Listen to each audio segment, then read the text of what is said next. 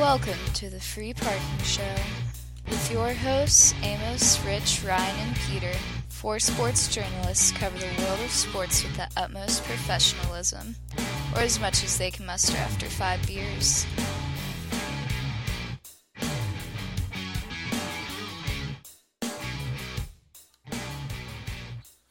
Hello and welcome to the Free Parking Show. It's Wednesday night, which means it's the Par for Discourse show. Uh, we have a special uh, guest with us tonight and a special new format that we're going to run uh, because we don't have Peter and uh, you know our guest that we were going to have something came up and he couldn't make it, so we decided instead to bring in someone else on, we're going to do a free for all format. So it's going to be uh, the these three guys, Amos, of course, on the show with us uh, Richard on the show, and then our third special guest, uh, Mitchell or Mitch Reese, um, who from the Jock Journal, good friend of ours. So glad to have all of you guys on tonight. I'm going to start with you, Mitch, being our guest. Uh, what is your team name going to be for tonight? My team name will be the same as it was last time I was on. I am the alcoholic consuming acquaintance of one Johnny Manziel, Johnny Manziel's drinking buddy. Uh, if it if it's not broke, don't fix it. All right, Amos, uh, how are you doing tonight? and what's your what's your team name going to be tonight? Oh, I'm doing very well. Thank you, thank you for asking. My team name is Peyton Manning's Teabag Collection. Damn. oh, that's good. All right, and then Rich, how you doing tonight? And what's your team name going to be? Uh, I'm doing good. I'm doing good. Actually, you know, I was going to pick a team name related to Peyton Manning, but since I watched, just got done watching Rocky Three before I came on the air, I'm going to keep it as a Rocky thing, and I'm going to be called Ivan Drago's Dirty Needles or Dirty Needle. That's a good one as well. Yeah, for the steroid stuff. Yep, yep. maybe he had the maybe he had the same dealer uh, that Peyton Manning's wife uh, had, but yes. all right, since we have the, the free for all format tonight, we're going to do it a little bit differently. You know, we of course we have the punishment still, but we're going to do a, a, second place and a third place punishment uh, for the guys tonight. So second place, whoever comes in second place at the end of the show, will be singing uh, "Itsy Bitsy Spider" for everybody uh, on the air tonight, and then this is a special one for me. Anybody listens to the show knows that I'm a Tennessee Titans fan. So, uh, dead last tonight, we'll have to admit that uh, Marcus Mariota is going to go down in history as the best quarterback to ever play in the NFL. So that's going to be our punishments for tonight. You guys ready to play? Yep. Yep. All right. So the Yard. first first Mhm. question here. Uh, we're gonna let Amy go first. Rich, you'll go second, and then Mitch, uh, you'll be the last to answer on the first question here. So, Amos, starting with you here, uh, Jerod Mayo retired from football after eight seasons. He's only 29 years old. This is starting to become a trend where we're seeing guys retire at a young age. Of course, you saw Patrick Willis, uh, you know, at 30. Um, uh, Jake Locker, of course, was only like 26 uh, because of health reasons was his main reason. Uh, but a lot of these guys, you see them retiring young, especially as of late. Linebackers uh, retiring in their 20s or early 30s, um, and, then riding out uh, because you know of the long-term health implications that football can have. So, Amos, do you think that this is going to be an ongoing trend? Do you think this will continue? Uh, yeah, I, I really do. And here's the thing: is the average NFL career, anyways, is only like I think it's only like what three and a half years or something. But with all the health issues coming out, yeah, I think guys are going to come in, and I think the incentive is if they're a big name like a Calvin Johnson, Patrick Willis, even Jerod Mayo, who played great for years. I think the incentive is, all right, I'm getting paid my money. I'm getting my contract extension at that point if I'm a really good player. I'm putting up great stats. I'm helping my team to the best of my ability. And especially if that team's not very well, or if they're just if they're mm-hmm. getting that far and not doing anything with it, then yeah, I, I think that it continues because why? I mean, why not? Barry Sanders did it. I mean, he had a great career. He's in the Hall of Fame, and I think players look at it like that too. If I can put up my maximum effort, get my numbers, get my payday, and get out while I'm still healthy and I'm not having issues walking up or down steps or I can't go out and play with my kids when they become teenagers and stuff, then yeah, I think it is going to be a continuing trend, especially with bigger names. You know, guys that put up. I think in five years this is going to continue to happen, and by that point we're going to be used to it because I, I, I do. I just unless you're a quarterback or a kicker or a punter, someone who's not going to have a whole ton of contact constantly, or someone that's very well protected, I don't see a benefit of going out there and getting your chance of your, you know, getting your knees blown out every year, getting concussions, breaking bones. Especially, I think players with minimal injuries that are big names will continue to play as long as they can because the health is there. They have the ability to do it, and they want to make as much money as possible. But these other guys like Calvin Johnson, who make 118 million dollars or something in seven or eight years, and they're getting out before they're 30, where their bodies can still take the hits and they can come out on the plus side of it yeah, I think it continues to happen, and I, you know what, good for them, getting out while the getting's good. Some great points there. It's going to be tough to beat that answer. Rich, what do you have for us? Uh, you know, I, I agree with Amos. I think you're going to see it continue. I mean, look at Glen Coffee got out early. He's now in the, in the military. Uh, Chris Borland retired after one year as a linebacker with the fear of the concussions. You also have, you know, like like you said, Patrick Willis is out. You know, the announcement of uh, Calvin Johnson, Jerod Mayo.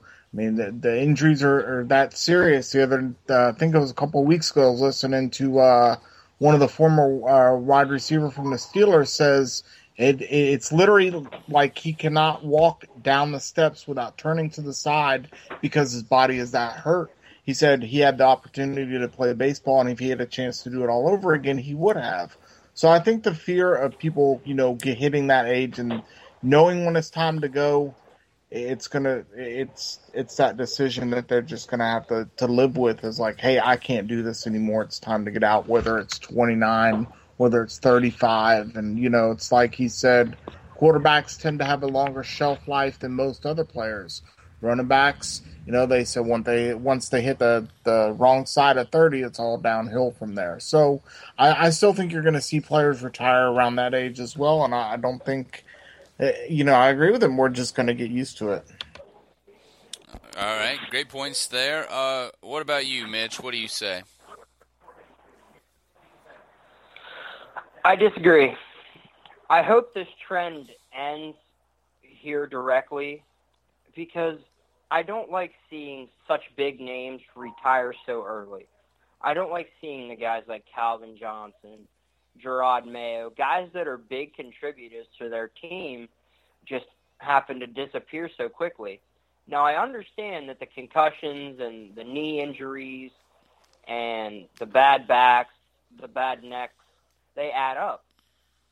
But what I learned throughout my years of playing, if you love the game, you love the pain. You played to deal with this. You played to keep playing. You have guys in the league like, for example, Adrian Peterson, who's been in this game a number of years, and he's playing to his best ability still. Guys that have been around for years, taking hits, but are still going. Jerricho Cotchery is another one you want to see guys have that longevity in their career. I understand where these injuries pick up and add up, but to me, as a fan and as a former player, I hope these trends knock off. I hope they stop. The, all the good points there, and I'm gonna I'm gonna be honest. Mitch almost had me uh, with just with the one line there that you said. Uh, if you love the game, you love the pain. I like that line. I might steal that. Uh, you almost had me, but I'm going to give the points uh, to Rich here. I thought you brought up some good points, uh, and then I'm bringing up, um, you know, what just the words just recently uh, brought up. Um, I can't. His name has escaped me right now, but the Steelers wide receiver uh, about Antoine Randall. Yeah, Antoine. Randall and about Antoine what he said Yep. just just recently. That was a good pull. So Rich is going to get the first points. The Ivan Dragov's uh, dirty needle. So he'll get the first point. Uh, going into the second question here. For the That's second question, it's going to be Rich, then Mitch, and then Amos. So the trade trade deadline is now less than 18 hours away. Have we seen the biggest trade that we're going to see already, or is there more fireworks to come? And and who would that be, Rich? Man, I'm I'm gonna tell you, there's a couple names that you probably need to look out for. I know that they're circulating Dwight Howard and Blake Griffin now. Blake Griffin may have worn his welcome out in the, down in L.A. and it's kind of sad because he he was the one that helped keep DeAndre Jordan there. You know, he's he's got a little bit of a track record going on, and I, I don't know. I, I think we saw one trade go down already, but I would not be shocked if we saw Dwight Howard get shipped somewhere somehow. But the only problem is, is you got to free up cap space to be able to take that contract on. I know the Mavericks are looking around at some other players as well. So I don't think we've seen the the end of it, but I'm not quite sold on anybody wanting to take Dwight Howard on, and that's the big name. But if you think about it this way, he wanted out of Orlando. He went over to LA. They traded him to the Lakers. Kobe saw what was going on. He wanted out of LA. He was the one that picked to go to Houston, and now Houston doesn't want him. So I, am not sold on it being a big blockbuster trade, but I, I still think that you're going to see a little bit more movement going on as a trade line as a trade deadline looms. But as t- in terms of blockbuster deals, you, I just don't buy it this year. All right, so no big deals. Rich says. What about you, Mitch? What do you have to say? I'm not very fluent in the world of basketball right now. I lost interest in it when the big names stopped playing and all retired. But I could maybe see a trade for Carmelo Anthony. I feel like if there is a player right now that needs new scenery out of New York, it's got to be Carmelo. A guy with that skill set and the ability to play well in clutch situations, it has to be Carmelo. All right, so that'd be a huge trade, blockbuster trade. Mitch is saying. Amos, what do you got on this? All right, uh, so I'm a, I don't I don't think there's going to be one in the next day, but because here's the thing, Dwight Howard, yeah, obviously issues with you know, first he, maybe it was the coach, and then obviously now it's him with Houston not wanting him. But anyone who trades for Howard is they're wanting Houston's wanting a first round pick, and they're based somebody's going to if somebody would do that, they'd be trading a first round pick to get Dwight Howard to basically rent him for two months. And I don't think any team is willing to do that at that staggering price when there's not even that much. T- like after the first ten picks in the NBA draft, the talent drops off so much anyways that it probably wouldn't even be worth it. Number two, Carmelo would be, but all reports that Carmelo loves New York. Yeah, New York has offered him like, hey, you know, do you want to go? You're 32 years old, getting up there in age. Do you want to, you know, if you want to explore other teams to, for a playoff run or a championship chance, we'll allow it because we completely understand. But Carmelo loves New York. It's great for his marketing, and I think he'll stay there. The only other person that I could see happening would be Kevin Love because I, Cleveland obviously wants to make a deep run into the playoffs. They want to get into the finals. They want to win it no matter who they play against. Kevin Love's great, but his biggest weakness is obviously the way he plays defense. And he's I think he could be a liability to them to whoever he attempts to cover in the finals. So if there's a blockbuster trade, I think it's going to be Cleveland trading around, trading away Kevin Love to get someone in there who can play defense for them at that position instead of just giving up 20 points. All right, interesting calls here. Uh, hearing some definitely some big names uh, out of those three.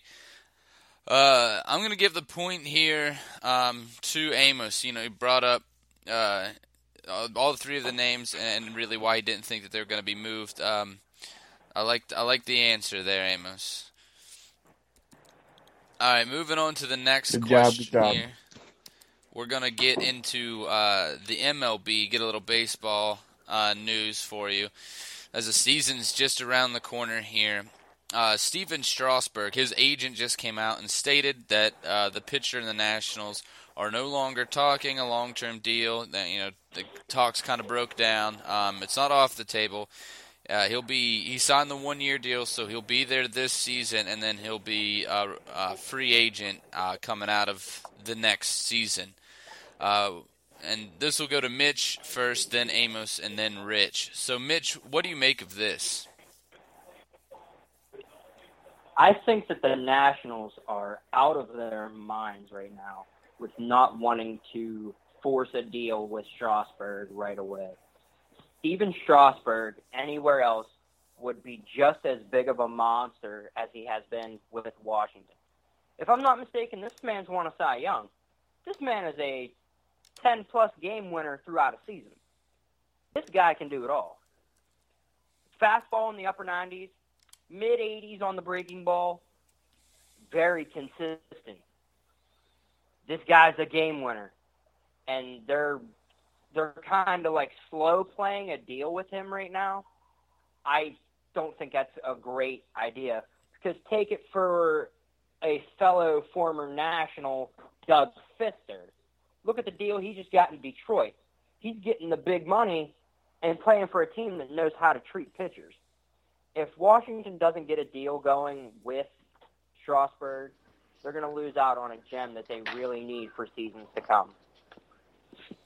All right, so the Nationals are to blame in Mitch's book. Amos, what do you think? Uh, I'm actually going to completely disagree on this because as a starter, his record's 53, 37, missed most 2011. They shut him down for the 2012 postseason. Yeah, I mean he's done, and he's served, or he was on the disabled list for a little bit in 2013. 2014 mm-hmm. by far his best season. 2015 he played 127 innings, 23 games, 111. Here's the thing: whenever the mm-hmm. Nationals need him and they need him to be healthy, Stephen Strasburg is not there and he's not healthy. His Uh, agent even said they amicably agreed on a one-year contract for ten million four hundred thousand, and all that says to me is, hey, all right, we're going to keep him for a year. Let's see if he can stay healthy. Let's see if he can make some noise in the postseason for us. I think it's the right move on their part because, yeah, the way the pitching contracts are now, the, the hundreds of millions of dollars these guys are getting they're getting them to stay healthy and be in the game and be their ace when they need them to be. There's no way I would give a guy a 10 million or a, a 200 something million dollar contract over 10 years for him over 10 years for him to play five of them healthy. It's just it, yeah, it's worth it because out of one of them seasons, I guess he could drive you to a World Series and you get that win. But I mean, at that point, if if he's so if he continues to get injured and everything, then you just have a guy on your team making a ton of money who you can't trade because of the injury. I just I, I think I don't I mean I don't think it's either side's fault. I think Nationals are playing it smart. I think Strasburg's side is trying to play it smart by getting all the money he can get because I mean honestly with the, the injuries this guy's had, you don't know how long he is going to play, how long he's going to stay healthy, and I mean I just I don't know. I wouldn't pay him that much money until he proved to me that he can be healthy and he can drive us far in the postseason. So two very differing answers there. Uh, Rich, what do you have to say? So he first came onto the scene in 2010, and he was supposed to be like the next big thing. Uh, uh, torn his uh, shoulder up, put on the DL 12 to 18 months. Came back 2011, uh, struck out 24, compiled an ERA of 1.5, had a one-on-one record. So he didn't do too much. Too, he didn't do too well his first two years in the league. 2012, you know, he had 34 strikeouts, second best in 1.13 or 1.13 ERA, uh, totaled six walks, and did not give up a home run. Consequently, he was named the NL Pitcher of the Year or Pitcher of the Month in June, you know, he you know he uh, he was ejected in All Star game. Uh, he he did finish the season with a 15 and 6 you know uh, ERA or 15 and 6 record, 3.16 ERA. Uh, he he played well in 2012, 2013. You know, he had the, the another injury, so I mean, it's just they shut him down in 2012, the 2013 season. Uh, he he was put you know he he was put up on injured reserve again 2014 like Amos said best season of his year 2015 disappointing only won 11 games and they want to offer him a 10 million dollar contract I you know I just don't get where the where his agent believes that this guy's worth a multi-year deal when you play what ten percent of your time in, in in the majors. That one year, one one good year, and all of a sudden you're worth a hundred million a hundred million dollar contract. He, his agents lost his mind. I agree with the Nationals here on this one. You put him under that, you know, you give him that one year deal. Say, okay, you want the you want to earn the big bucks. You out, you go out there and win me twenty. You go out there and win the Nationals twenty games. Then we'll pay you your contract. But until then, you're not worth it. And I agree 100% with what the Nationals did with this one. Uh, great answers from all three of you. I'm going to go with uh, Mitch here, though, bringing up, you know, he's a Cy Young winner. Um, and, I, and I know that the injuries are a concern, but, uh, you know, getting a guy that's this level of talent is something that's not easy to do uh, in the majors, so you need to lock them down here. Uh, so good answer, Mitch. That puts us right now at a three-way tie between Johnny Manziel's drinking buddies, um, Peyton Manning's teabag collection, and One Ivan, wonders do so well in the world. Ivan Dragov's uh, dirty needle. Um, you never know, though. Could you never know? I mean, there's plenty of times that we've seen plenty of guys that look like one-hit wonders that came back to have uh, great ends of their career. So it is definitely you don't know what the right answer is yet. But moving on to the next uh, thing here. Uh, today is Jim Brown's 80th birthday, so big birthday out there to Jim Brown. Uh, obviously, one of the best uh, to ever play uh, the running back position at the NFL. There's the claps in the background. Standing ovation here on free parking uh, for Jim Brown. But my question is to you guys in honor of his birthday. Uh, this is going to go Amos, uh, Rich, and then Mitch. Uh, where does he rank among best running backs of all time, Amos? Well, I'm going to go with the exact place where he's ranked right now, number nine. As far as all-time leading rushers in the NFL, ahead of him, one through eight, Emmitt Smith, Walter Payton, Barry Sanders, Kurt Martin, uh, yeah, Curtis Martin, LT, Jerome Bettis, Eric Dickerson, Tony Dorsett. It's hard for me to argue that he belongs ahead of any of those guys, as it would be hard for me to argue that any of those guys deserve to be ahead of where they are on the list. He had a very great storied career. He did so much for the running back position. Absolutely great for his time period. Broke barriers. I mean, he's he's been absolutely great, and he still has been active in the organization in the NFL with, you know, pro, saying, you know, well, I think this guy's going to be great, and that's good, and I, I love it.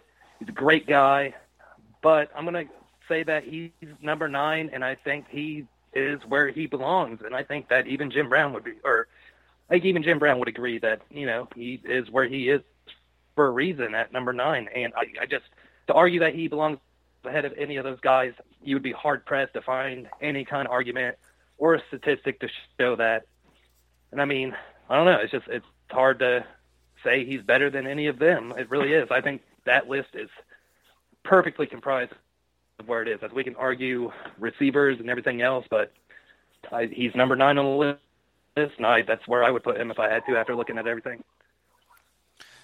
All right, so top ten finish for Jim Brown. What do you think, uh, Rich?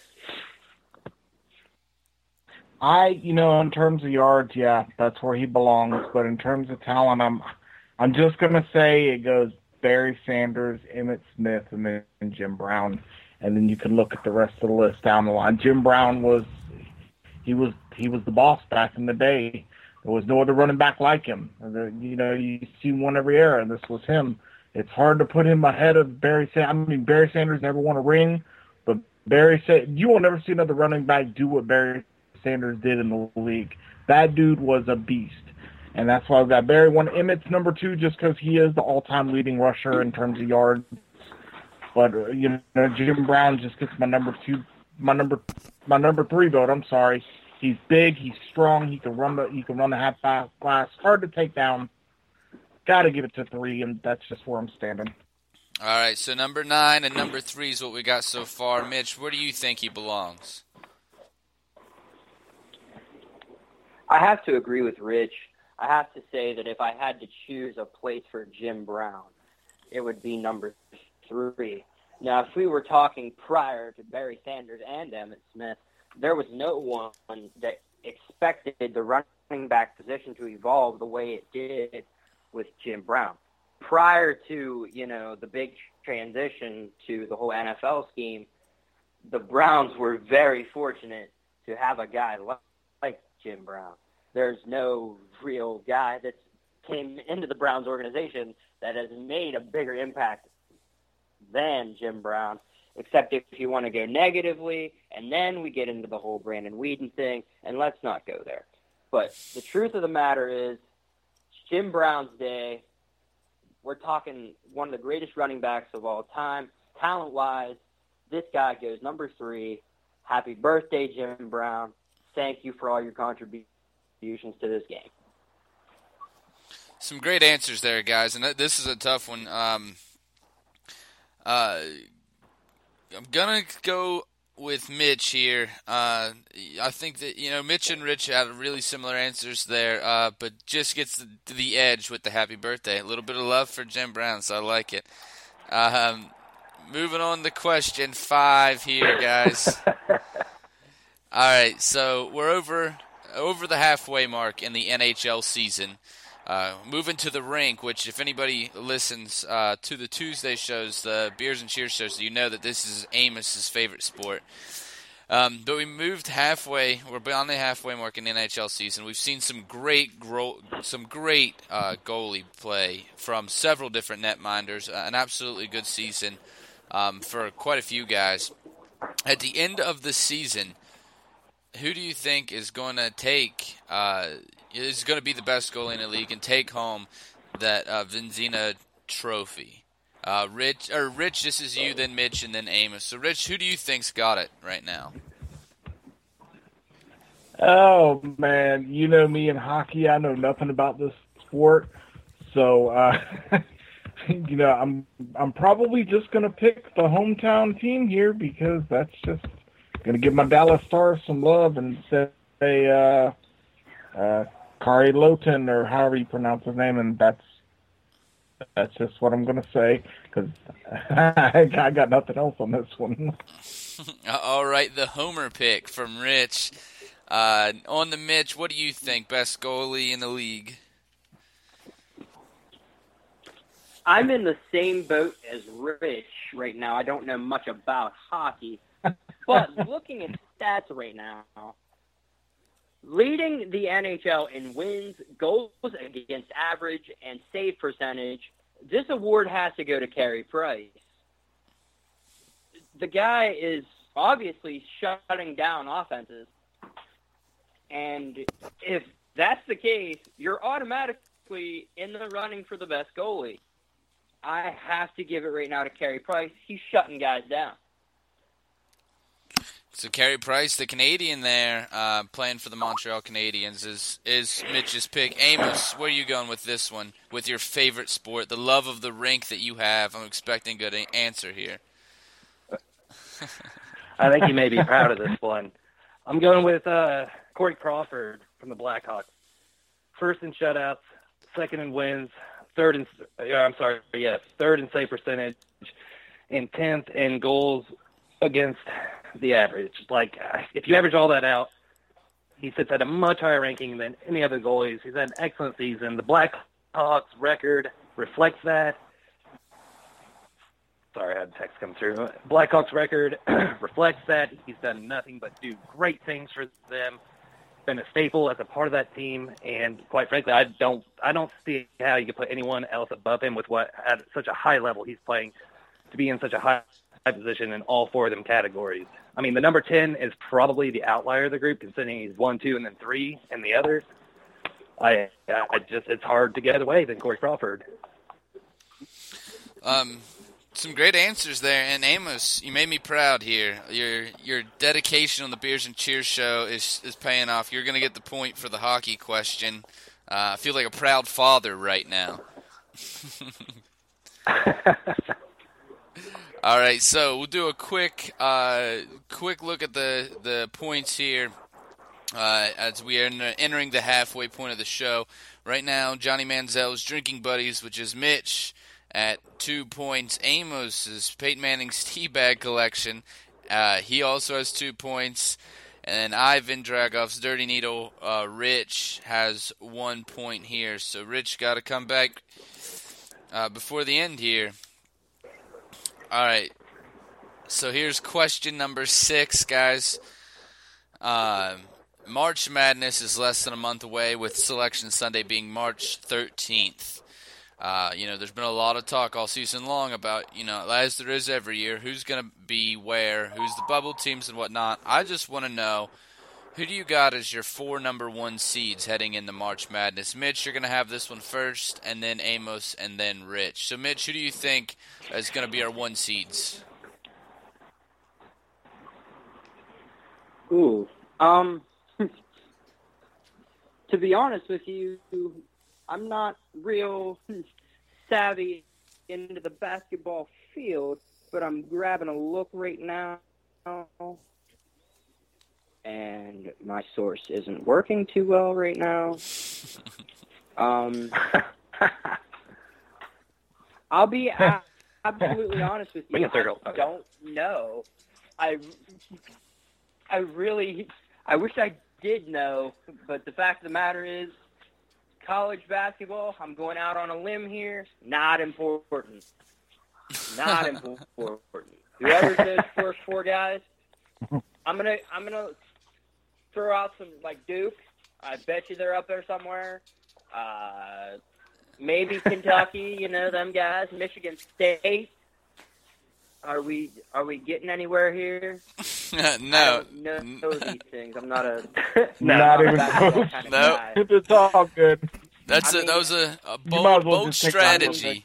bold strategy, Mitch. I, I like the boldness you had there. All right. When in doubt, just when in doubt, North Carolina. Thanks. all right. So what was that? Uh, Number one at all four. so what was that? North Carolina, Duke, uh, Michigan State, and, and who was the fourth there? Kentucky. That was Kentucky. All right. So Kentucky. interesting, in, Yeah. Interesting choices there, uh, Mitch. Amos, who do you think is going to be our one seeds for the tournament? All right, my first one is going to be previously stated by Mitch. I'm gonna go with North Carolina. 21 and four at this point. They're probably this is probably the most focused North Carolina team, or one of the more focused North Carolina teams that I've seen under Roy Williams. It's glad to see them back, and I think they're going to make a deep run. And anytime North Carolina seems to be on top of their game, they're doing very well. They always tend to be right there at the end. So I think they get one of the one seeds. Uh, the second one, I'm gonna go with West Virginia out of the Big 12. I know Kansas is currently leading that conference, but I think West Virginia is only a game behind. And Kansas is a team that I just have absolutely no faith in. They lose the games they shouldn't. They win some of the ones that they should win big, by very, very little. So I think West Virginia is going to catch them, pass them, and grab a number one seed. Uh, my third one is going to be Xavier. I know they're tied, tied right now with Villanova, but Xavier has been playing abs just lights out, man. They've been playing great basketball. And because they're kind of local to me, so I got to go with a home team on my part. So I'm going to go with Xavier as my, that one. And for my last, but not least, the Iowa Hawkeyes. They are 20, 25 or 26, can't remember, sorry. But they've they've all season, man, they have wiped up who they should have wiped up. I think all their losses are like a combined like 10 points or something crazy like that. So I think they're absolutely going to be up there as well. And I think it's going to be real fun having those four at number one. And I would love to see them all survive, be there at the Final Four, because I think you're talking about one of the best March Madness that have in years. All right, so that's West Virginia, North Carolina, Xavier, and Iowa. Interesting choice there. Uh, went with a couple outliers there. I like that. I like that Final Four. Uh, being a West Virginia or that uh, the top one seeds. Being a West Virginia fan, I hope we get the one seed. That'd be nice. So, uh, on to you, Rich. You're the last one to go here. Who's your. Who's your number f- or who's your top four seeds?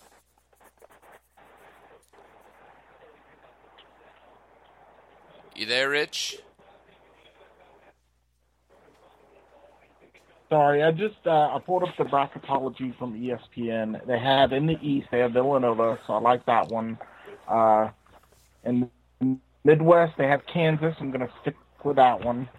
Uh, you know, I actually like the fi- the four they got right now. Uh, North Carolina and of course Oklahoma. Oklahoma's playing good basketball. The only thing that I question is like Amos said, is Iowa. But I don't think I don't think they're gonna out powerhouse Kansas in that bracket at all. I think what you see here with Villanova, Kansas, North Carolina, and Oklahoma are going to be your top seeds going into this uh, the March Madness. I don't think they have Virginia ranked number two. Weak. But playing in the ACC with North Carolina is not. I don't know that they're going to do it. All right, so the final four there being uh, Villanova, Kansas, North Carolina, and Oklahoma. Um, some definitely some interesting choices here, guys. Uh, but I'm gonna go with Amos. Uh, you know, he, he picked a, a, strong four there, and he didn't steal them from ESPN. Rich, so Amos gets the point. You're All just right. being a homer tonight. You only picked Mitch because uh, because of the other thing. hey, man, buttering up works. What can I say? You know, little brown nose never hurt. You're All right, out of uh, everybody knows. Peyton Manning. Everybody knows that this draft class coming up is uh, one of the weaker ones that we have seen uh, in some time. Uh, very weak at quarterback.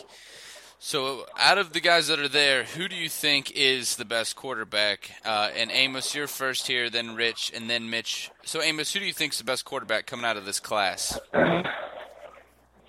right, all right. I'm gonna throw some numbers at you.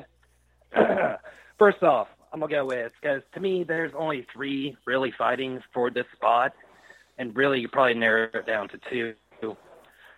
But my first one, I have Paxton Lynch, 2013, nine touchdowns, 10 interceptions. 2014, 22 touchdowns, nine interceptions. This season, 28 and four.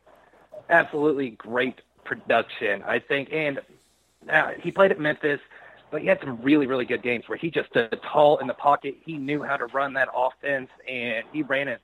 I mean, just big guy, strong, tall, big arm, can make all the throws, great release, good footwork.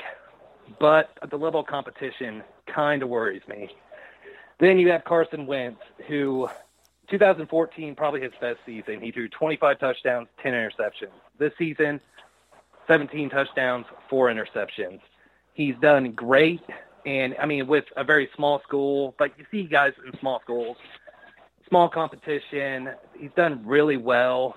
But I just, I know he's got all this stuff, but you're always going to have that one guy out of every class who steps up. You can even look at last year with uh, the guards with Ali Marpet coming up, and he's actually shown up to be pretty good, but two completely different positions. But my guy, who I'm actually not a big fan of, but production-wise, I think he is the best prospect coming out, is Jared Goff. 2013, 18 touchdowns, 10 interceptions. 2014, 35 touchdowns, 7 interceptions. This year, 43 touchdowns, 13 interceptions. Five of those interceptions coming at the game against Utah, where his receivers just weren't getting open. He was flustered. But as a quarterback, you're going to have those games, especially in college you never know what you know. You go in there, you underestimate the competition, but he just he's absolutely done great. He's his completion percentage has rose every year. The yardage goes up from 2013 to 2014. The yardage went up 400 yards. From 2014 to 2015, it went up 800 yards. He's just he's done great. He's made all the throws. He's accurate. He's smart. He understands the game. He understands what the defenses are doing. And as far as those three quarterbacks, he reads the defense the best. So Jared Goff's my guy. Very detailed answer there. A lot of stats. Loving that answer. Uh, Rich, who do you think is the best quarterback coming out of this draft? I'm just gonna go with uh, Carson Wentz. Uh, led to in North Dakota State to its fifth straight FCS national championship, running for two touchdowns and throwing for a third. He's probably the most pro-ready quarterback going into this draft in terms of size. 6'6", 235, or yeah, 235 pounds. Uh, two-time NCAA Division One championship game. Uh, won the MVP for both of those. Uh, football academic All American of the Year. I mean, this guy is pro ready. Size, speed, and tangibles. Doesn't matter who you play in college, it matters what you do in the pro level. We've seen players, quarterbacks that play in weak to weak conferences that go on to have great pro careers. Look at Tony Romo, played at uh, Illinois or whatever it is, or uh, you know, and that look, he's a Pro Bowl quarterback. So I mean, it doesn't matter where you play in college. It matters how you take your your Pro Bowl, you know, your pro career and run off with it. And that's why Carl Wentz, Wentz is probably going to run, you know, be this year's best quarterback. Yeah, that. Oh, I'm sorry, it's Eastern Illinois. That's Eastern the. Illinois. That's what I was just gonna say. Eastern Illinois, but I like that answer too. Really good answer here. Uh, Mitch, you got some tough competitions. Both really great answers here. So, what do you think is the guy that sticks out to you? All right, first off, Carson Wentz is out of the question. I think being that he went to North Dakota State, that speaks a lot. Now, given all respect due, you've won FCS titles through your career in college. You're still in the FCS, buddy. Now, I agree with the statistical uh, upbringing of Jared Goff. But when you look at a quarterback, never have we only solely judged a quarterback on his stats. You look at the intangibles. You look at the looks he gives the defenses. You look at the way he stands in the pocket. You look at the way he reads his receivers. You look at the way he calls plays from scratch. I think the best guy right now is Paxton Lynch. The guy's a big physical guy. He can stand in, he can move. He uses his weapons wisely. He even talks well for Christ's sake. He he stands up well in a conference. If I was to pick an all around guy right now to be pro ready and looking to get a good pick in this year's draft, I'm going with Paxton Lynch. Wow, three uh, great answers there, and all three of you uh, picking the a different guy too makes it very interesting here. I think you both, uh, all three of you had really great answers here, but I'm going to go with the guy that I think is going to be uh, the best coming out of this class, and I think that that's uh, Carson Wentz. Uh, just because he, he has the size, he has the tangibles, and he's coming out of a pro style system, so he has the advantage and being able to read defenses and work a pro style system. So, Rich, gonna get the point Yeah, here. the small school argument just like yeah, I get it, but with like I know he came from North Dakota State, but Joe Flacco came from Delaware. Yeah, that's that's a good point. point, and uh, Play the D1 schools and then get them stats. Yeah, I mean that's a good point though. I mean, if Romo came from Eastern Illinois, uh, Flacco came from Delaware. We've seen quite a few guys make uh, make the transition. Uh, I mean, there's been a lot of guys that played it. I mean, look, Steve McNair played at a, tiny school, and he ended up being a, a really good pro. So you never know with that. Uh, but I just coming from a pro system, I think gives him a huge leg up. Uh, you know, in learning the offense. Uh, as we've seen, that has been a problem with some quarterbacks in the past. So moving on uh, to the next question here, guys. Uh, and this will be the last question we do before the final question tonight. So, uh, Mets pitcher Jenrry, uh, I'm trying not to mess up his name here, but it's Jenrry uh, Menyeha, uh, tested positive for performance enhancing drugs. for the f- Mejia. Mejia is that what- Mejia? Uh, performance enhancing drugs for the third time Mejia, and became the first player to ever receive the lifetime ban from baseball because of uh, PED use. Uh, this is going to be answered uh, Rich, Mitch, and then Amos. Rich, uh, do you think that this is too harsh uh, of a penalty, the lifetime ban, uh, just right, or, or too light even of a punishment? Man, we're talking PEDs in baseball. What what a better way to end this show. I'm gonna tell you, the third time using it, I, I can understand suspending him for a year or something, but a lifetime ban. How many players are getting away with PED use that we know of? You know, I, I I just don't know about prof- in professional sports. Let's be realistic here. You got PED use in baseball, you got PED use in football, but somebody receiving a lifetime ban for performance enhancing drugs is a little too harsh, I think. Let the man play baseball. Who cares? It goes on in the world of sports, and I'm just kind of tired about here. I'm just kind of tired about hearing of PED lifetime bans or the HGH alligator. I'm just tired of it. Let's just play the game. Who cares? I, I just don't care about somebody getting a lifetime ban for a PED violation for the third time. Yes, give him a, a year suspension. Look at Josh Gordon. He's smoked weed what like four times in his career, or something like that, and he's only been suspended for the year twice. You can't. It's just getting ridiculous. Uh, great answer there, but I'm gonna go on, out on a limb and say that Josh Gordon has smoked pot more than four times, but he's gotten caught four times. Well, uh, I, yeah, that's what I'm just saying. That was a ballpark guess anyway. I think it's been like three times, but yeah. who's counting? He's a pothead anyway. I was just making a joke there. All right, so uh, moving on to Mitch here. Uh, what do you think about this? All right, so you see Mejia on the mound, and he's a bigger guy. He's a stockier guy. You can guess this is happening. Now, you look at Ryan Braun. Braun gets caught for his first time, and he's suspended for a year. If this was Mejia's first time being caught, I agree with Rich. But this is a third time. Cheaters never prosper sorry, Mr. Mejia, accept your penalty. You're obviously doing the game an injustice. Now, I understand we have legends in the Hall of Fame that now openly admit they have taken in PEDs. But we have evolved this game to learn how to spot these things. That's why we have so many punishments being handed out. So many guys uh, willingly able to test because they want this game to become more fair. Three times, well, think of it as, you know, he does this with his strikeouts. Isn't it three strikes and you're out? If that's the case, this guy's out. He's done. Thanks for coming. You cheated. Goodbye two very, very uh, different answers there we got so far. So, Amos, which side are you leaning on on this?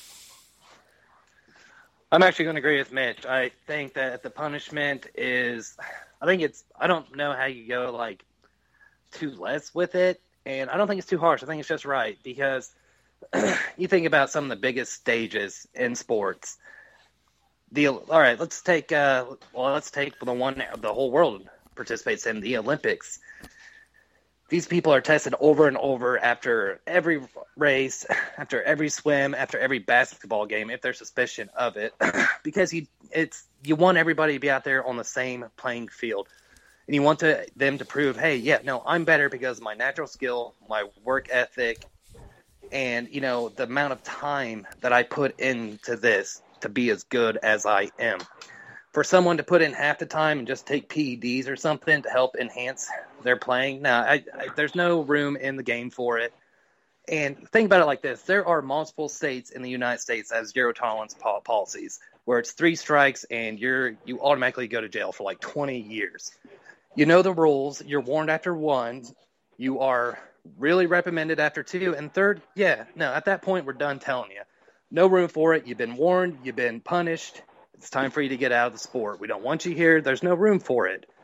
And with them to, if they were to let him play, then it comes the argument of Bonds and Clemens and everything else. Like, well, why are you going to let him play doing it and then not let him in the Hall of Fame? I think baseball not only protects the players, the integrity of the sport, but they also protect themselves. And I, I think, and as far like I get the marijuana thing, but that doesn't enhance your performance. You're more likely to run around and forget what the hell you're doing out there than you are to outrun everyone else. I just I, I think the punishment fits the crime, and I agree. I do completely, hundred percent. I, I, I there's no room in sport. There's no room for it in any sport, let alone baseball. Like I get it. Baseball is extremely competitive. It's very hard. The positions are so technical, but like, come on, man, you're better than that. Just go out there, practice, put money in it, build your work ethic, get help, hire trainers do what you can do to make yourself better legally. If you can't push yourself to be any better, then you just need to step off. Maybe it's time to retire or just kind of admit to yourself, all right, like maybe this just isn't for me.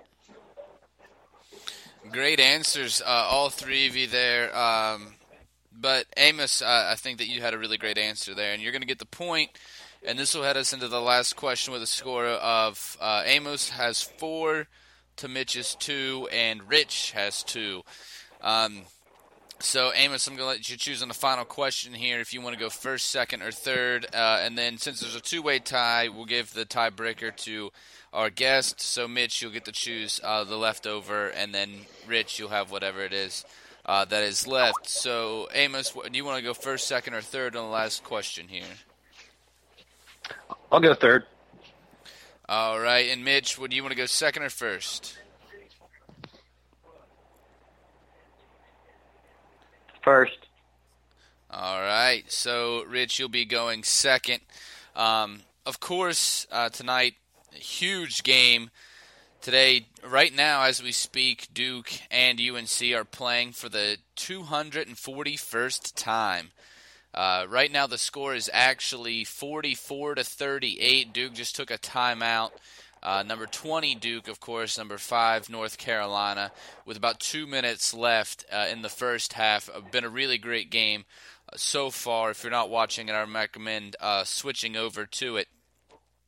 So I'm just going to ask you guys, among the greatest uh, rivalries in American sports, the, you know, the Red Sox and the Yankees, the Ohio State, Michigan, um, among those top elite uh, level uh, rivalries, where does UNC Duke rank? And, and Mitch, you'll start here. Well, let's put it into perspective. If they only played once a year, they would play more times than my lifetime multiplied by 10. I feel like this is up maybe within the top five. College basketball, you know, I don't feel like it's a mainstay watch sport, but it's been around enough that this rivalry has obviously brought itself to national attention. You said it yourself, they're ranked 20 and 5 right now, with Duke being 20, UNC being 5. These are two teams that are consistently very well rounded on the court, and when they come together, they put on an explosive game unlike any other. If I was to pick right now, the Duke UNC rivalry is in at least, if not the top five, the top eight rivalries in American sports. All right, so top eight. Uh, Rich, what do you think? What do you say on this uh, the Tobacco Road rivalry here? Uh, I'm gonna put it at number two for the simple fact that the Boston Red Sox New York Yankees rivalry has been one of the most heated rivalries in all of baseball. You can look back to the the month in the October series showdown where the Yankee or the Yankees are up three games to nothing on the Red Sox. The Red Sox come back to beat them to go on to win the World Series. This rival that that rivalry started way back when when it was Babe Ruth leaving to go join the Yankees from the Red Sox, and the Red Sox claim their curse. They absolutely hate each other. Uh, Duke UNC goes number two, followed by Michigan Ohio State at number three. I put Duke UNC number two for the simple fact that these teams they show a lot of respect, but they absolutely hate each other. If you don't you don't believe me, go back and look at the game where Tyler Hansbrough got busted up and he got up and you know he kept playing with the. I mean, his face was mangled in that game. Got slammed to the court a couple of times there's no there's no love lost here. You know, they they absolutely hate each other and this rivalry. They play each other twice a year. They play tonight and then they play again in March or right at the right at the end of the season up at uh, up at uh, whatever they call the the the the Duke home court. So I see that's how I don't even know what the Duke home court is called, but the Dean, you know, they call it the Dean. They're playing at the Dean Dome now. So it goes for me uh, Red Sox, Yankees, Duke UNC, Michigan, Ohio State.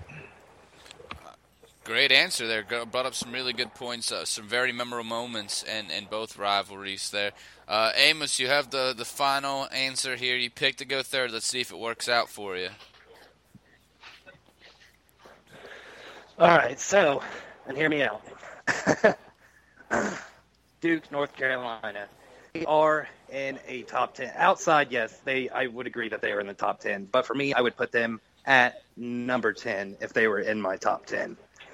My reasoning be that Michigan, Ohio State, New England, Indianapolis, Chicago, Green Bay, the Yankees, Red Sox, all these teams are just such great rivalries. And what makes that even better is their postseason matchups.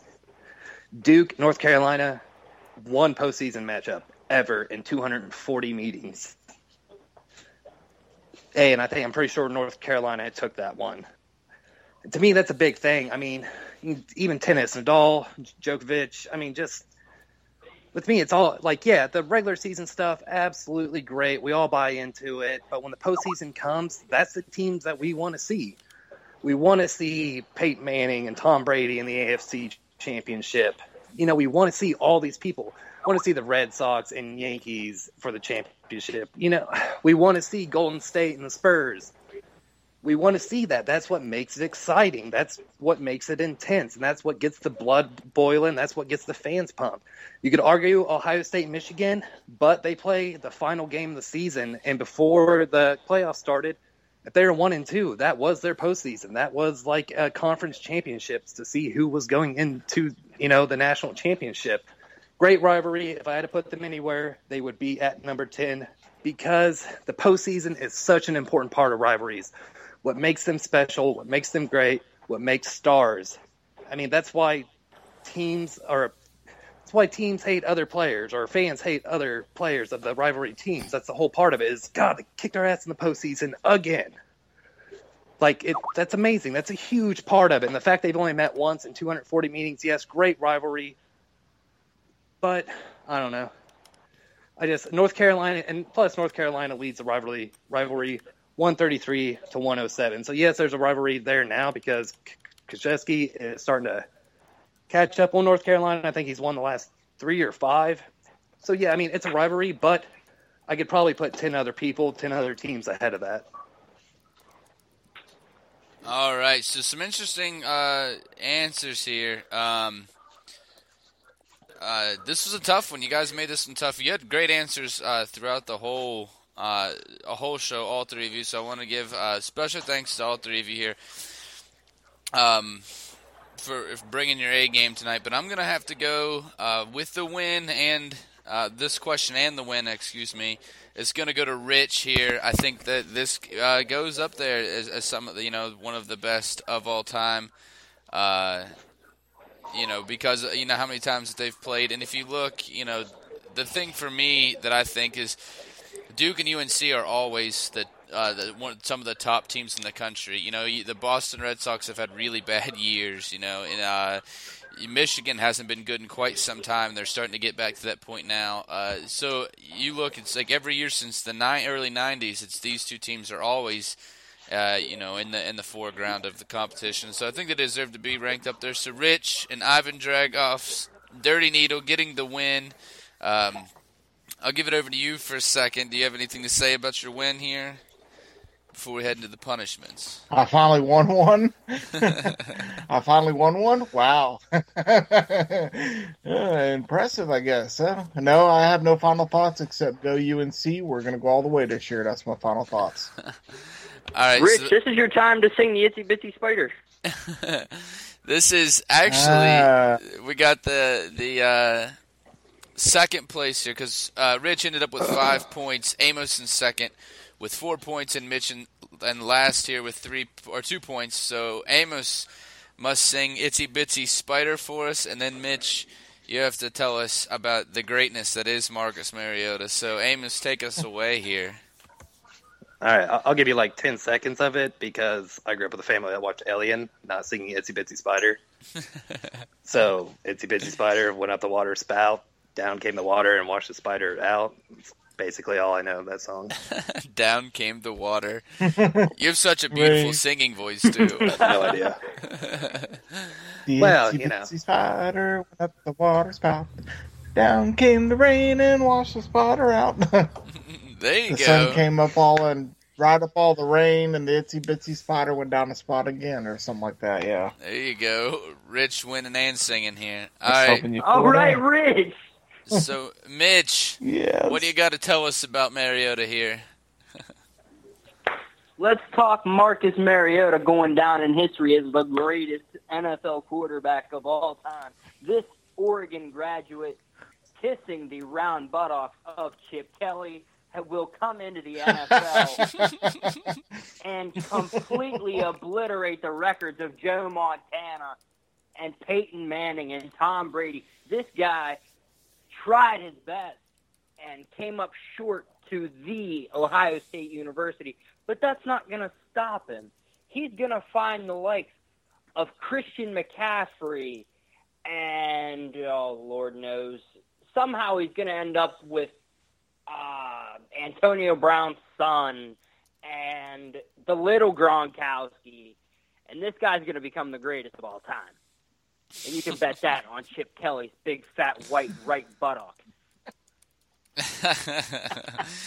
strong words there, strong words. Uh, thank all three of you. Um, uh, all got brought your A game tonight. Some really great answers there from all three of you. Uh, don't forget to tune in with us tomorrow night. We have a special show for you tomorrow night at 9 p.m. Eastern, as always.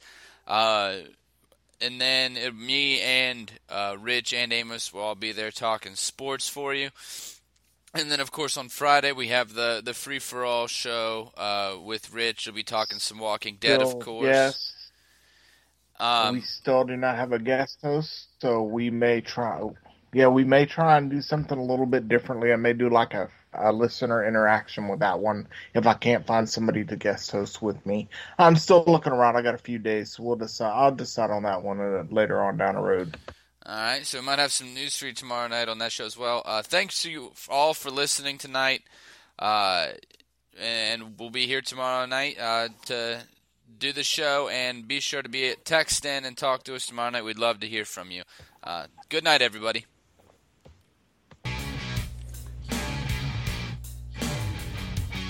Thanks for listening to the Free Parking Show. To hear the boys live, tune in every weeknight at 9 p.m. Eastern.